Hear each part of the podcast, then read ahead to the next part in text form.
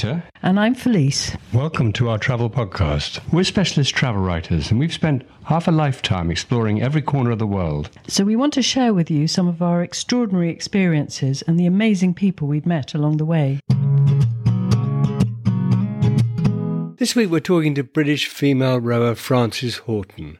During an illustrious 21 year career, she was four times world champion, picked up three Olympic silver medals, and astonishingly, Frances took part in no less than five Olympic Games. That's amazing. I thought Steve Redgrave was the only person to do that. Well, Steve won gold at five successive games, and he's on a pedestal that's unlikely ever to be toppled. But Frances was the first British female rower selected to take part in five Olympics. Frances retired from rowing after Rio in 2016 and now lives with her partner in Cornwall, where she mentors other athletes. She's just published a book about her experiences, and Action Pack's Louise Hall tracked her down to her home near Newquay.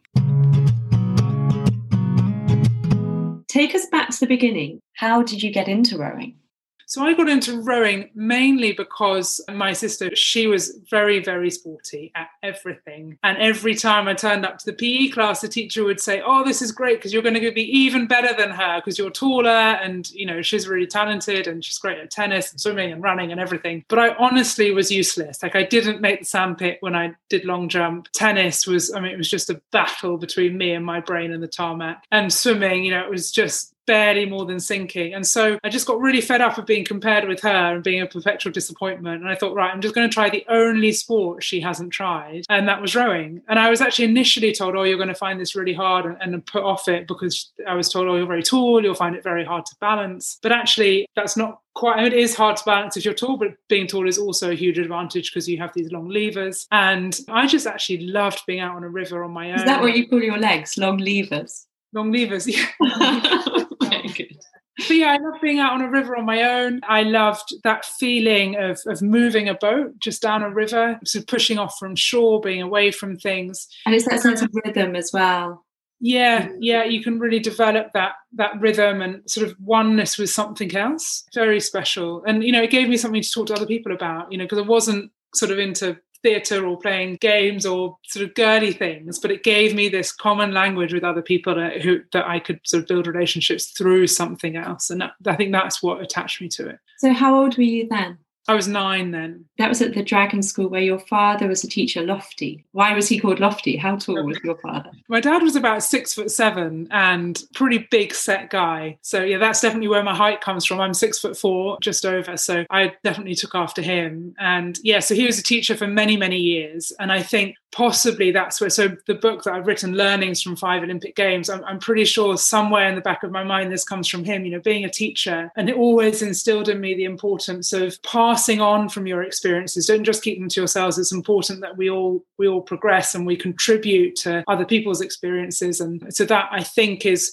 why as someone put it to me, they said, You've got all this stuff in your head, and it's almost like it's too burdensome to keep carrying around and too valuable not to share. Really felt like I needed to articulate all these learnings that I had over these the 21 years and the five Olympic Games and all these different crews and teams that I had been in, and bring that into something really concise and clear so that it was tangible and usable for others. You know, it's not a bio across my whole life story. It is really pertinent learnings about performance, both the pragmatic stuff and the personal human stuff. And I think that's very much what my dad was like. You know, he was a very disciplined person. He definitely taught me discipline, but he was also very, very human and he was a sensitive guy. And I think hopefully over time I've managed to sort of dial into more of that than the just being really focused on trying to achieve stuff. Because as I say, it's not about getting it done, it's about what you do and enjoying that process along the way as well as being a three times silver medalist, a four times world champion. You're also in the five time Olympic club alongside Katherine Grainger, the first British female rower to compete at five games. Yeah, it is. so I was the first female British rower to be selected onto the team for Rio, which was really exciting. And that was an aim that I made myself when I came back from my first Olympic Games in Sydney. You know, I had t- had such an incredible time. I was actually just sat on my scooter on the embankment in Battersea, coming back from my lectures at King's College London. And I remember I was just I was just thinking, oh, what an incredible experience it had been to watch my teammates stand on the Olympic podium, win various medals, including, of course, Steve Redgrave winning his fifth medal, fifth gold medal. I thought, oh, I, my plan was just to go once and then go, go out and get a proper job. But how many more Olympics could I possibly fit in before I'm too old? And so back in October 2000, that's when I made my vow to myself to see if I could possibly be the first woman in Britain to get to five in rowing. And actually, it turns out there are only five of us in any sport that have been to five games. So it does feel like a really small privileged club but yeah, it was, it was worth the hard work. And some of those last years were pretty hard to get through, but I'm glad I persevered. I went to Sydney, Athens, Beijing, London, and Rio. And as, as, you said, like I was 19 in Sydney and I retired at the age of 35 in Rio. Yeah, they were different. I think Sydney was a real celebration of sport. Athens was very much this is where the Olympics were born. All the ancient stadia. It was incredible to be where the Olympics began. And a, a lot of the infrastructure is not finished, but it didn't feel like that really mattered because it's a it's just part of the story and and b it didn't matter because it was the history that was the defining feature of those games. Mm. and then beijing was very much about what it looked like on the tv so you might be in a stadium and all, all the spectators would be on one level and, and everywhere else would be blacked out. And, and and although you could sense that and you knew that when you're in the stadium you knew that on tv it would look like it was full I, obviously there was a spectacular opening ceremony spectacular closing ceremony for beijing i didn't get to see them because I was sort of inside them rather than outside. But they're, I think they're pretty famous for that for their opening ceremony in Beijing. And then London, for me, well, London, London, did pretty well. I thought. Yeah, London did very well. An amazing story. You know, you can tell through culture and art, can't you? I think what for me was amazing about London was that it was where my friends and my family and of course the wider public as well but they they they experienced Olympic Games and could understand. Oh, I see. This is why you're so hooked on it, and this is why it's special. And then Rio, Rio for me, especially with my connections to South America, it was just a real cultural explosion and really nice to go some i'm always much preferred traveling away um, to compete because i felt like it was a level playing field. I didn't like it when we got special treatment or we were trying to you know just go on our own team bus. I would much rather i was on a bus you know just an athlete transport. For me it's really important that it's as i say everyone's equal and then you know we'll compete when we get to the start line. I don't want unnecessary advantages. And so and, and you get to sense the energy of other people and i and i've i always really thrived off that. So yeah i was really glad that my last one was a long haul trip away from the uk so yeah it, the rio was a really really lovely celebration one to finish on I understand it, but I feel that you've beaten yourself up quite hard for perhaps not getting that gold, which you possibly deserved. But still, that's such a win, isn't it? That's such a historic feat to have got to five games. Yeah, I think you know the five games. I think I had sort of two goals in in my rowing brain, and and one was to get to five, and one was to be an Olympic champion and to win and to and to be the best in the world. But I do know that I tried everything and, and I did everything I could to, to try and fulfill my potential. And I think it made a big difference for me. I talk a little bit about this in my book. A couple of years before the end of my career, I really, really assessed what it was that I really valued. And if I only had two years left, what could I possibly get out of those last two years? And I realized that what I valued the most wasn't just the winning crews, it was when I was with others, collaborating with them to see what it was possible that we could create together. And when my focus changed from I've got to win to actually what can we create together and enjoy that adventure. Gosh, it just op- completely opened everything up. It felt way less pressurized and actually it released a much, much higher performance level. I never ever would have thought that I would have been standing on the podium in Rio. But having this change of mindset and really embracing working with other people rather than this like real feeling of individual pressure that I had to fulfill this dream to win. And that change was I'm really I'm really glad I took some time out to really assess things and um, yeah i mean you know it's a shame you know i stood on the podium in rio and i knew i hadn't won and i never would win but i was still really proud of what we had done as a team and i think actually it was back from the times when i when i traveled when i was younger and that number one, it gave me this real perspective. Like there is when you go to a, to a completely different country, I don't know if you found this, but it made me realize there are so many different ways to live. And just because I've in my own little bubble in my world, I felt like a pressure to to live or to deliver certain things of expectation in in my world gosh, you know, there's just there's, there's no need to feel like that when the world is so much bigger. It's so refreshing and freeing. And the second thing was that the, the relationships I had and formed with people when traveling, and I think that really opened my eyes. You know, I am an introvert. I've you know I've done a lot of sport on my own, and but actually to experience those relationships where you build bonds through adventure and you don't know what's going to happen, that was something that I really tried to bring into my sport as well. And I think that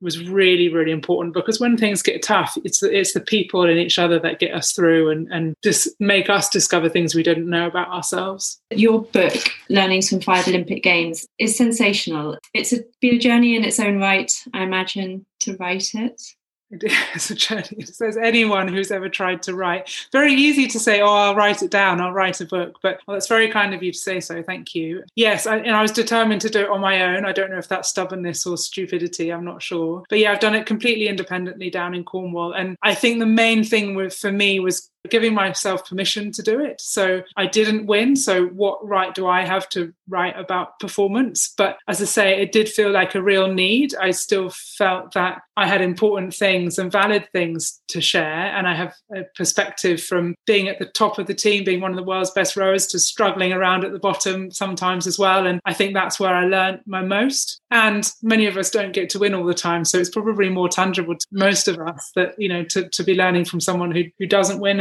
to someone that does. So, yeah, it was a real process. But as I found in my sport, when I found the right people to work with, my goodness, it, it, completely opened up what was possible. I had all my content, and then I found someone who said, Oh, I'd really love to help you sort of clean this up and make sure you use the same tense all the way through. rather than sort of jumping around all over the page. And it's just been amazing. A wonderful digital formatter who took my sketches and has basically produced what you see now in terms of the colouring and the vibrant illustrations that she's she's brought into the book. And I'm really, really grateful. Initially, I thought everyone should be able to do everything themselves, but every single element of it has been done with local people down in Cornwall. It's just been wonderful to work with other people to bring something to life life. And it's exactly the same as I found in sport, but that's what I found in in bringing the book to life as well.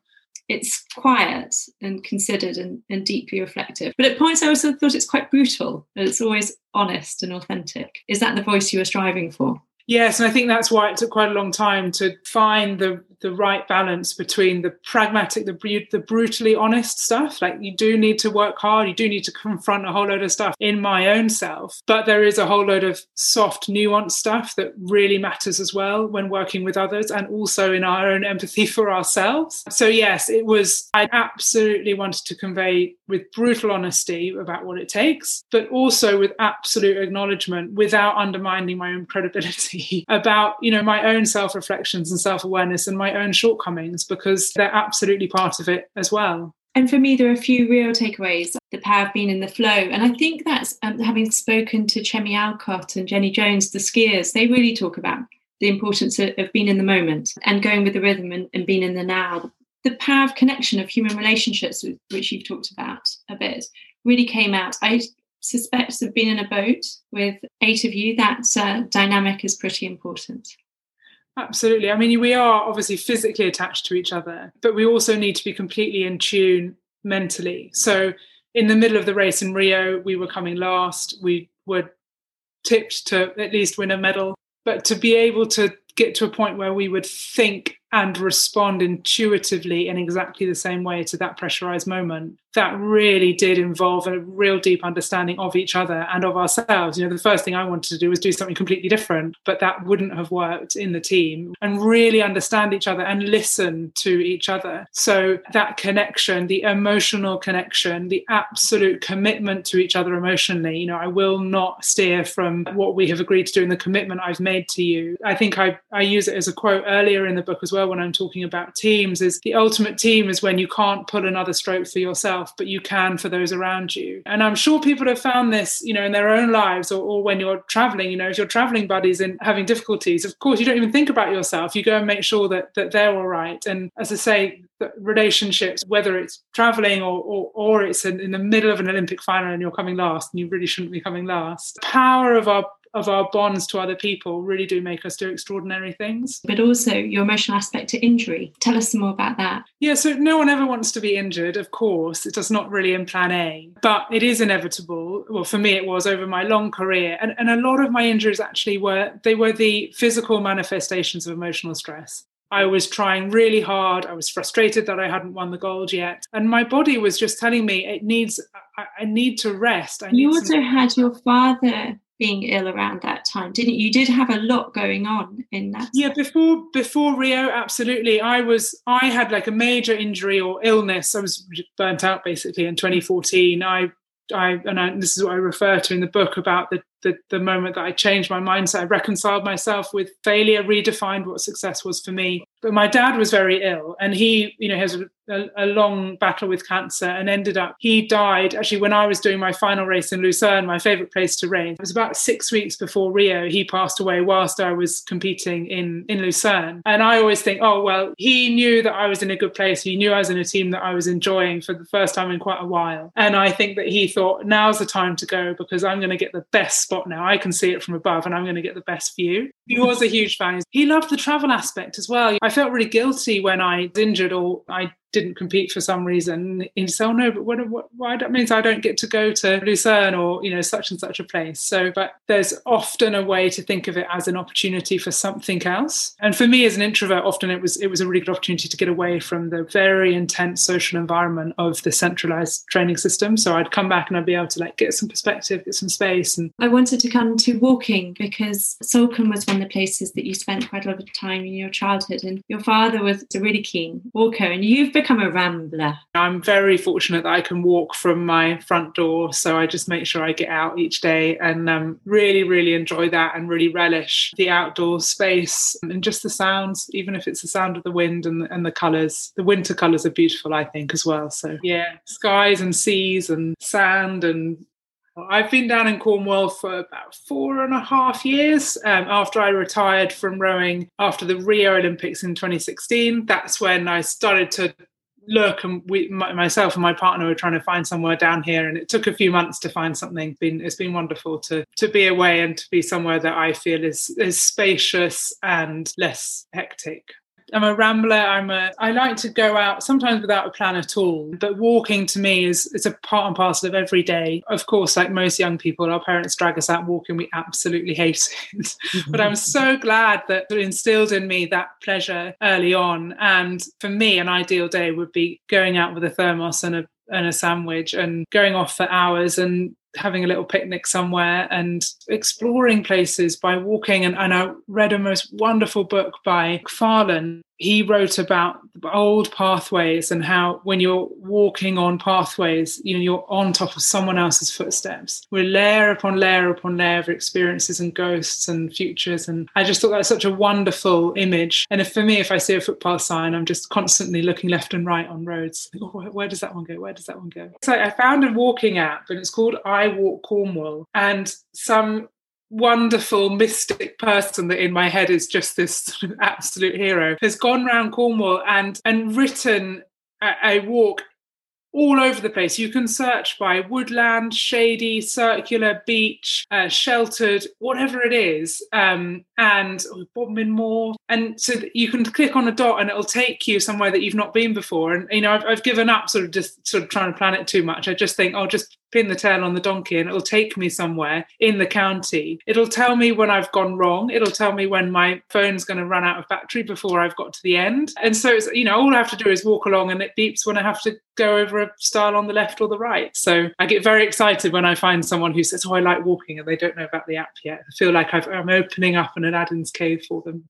Did I hear that like to do some ramblings with others? Oh, yeah, it'd be wonderful to do a sort of walk with an Olympian type thing. I mean, my learnings were from my own experiences, but it means something different to, to everyone. Everyone's context is different. So walking with others to understand what these things mean in, in their context really, really interests me. So I guess it's spreading my love for the outdoors and for walking and for and discovery and, and discovering what's close to us as well.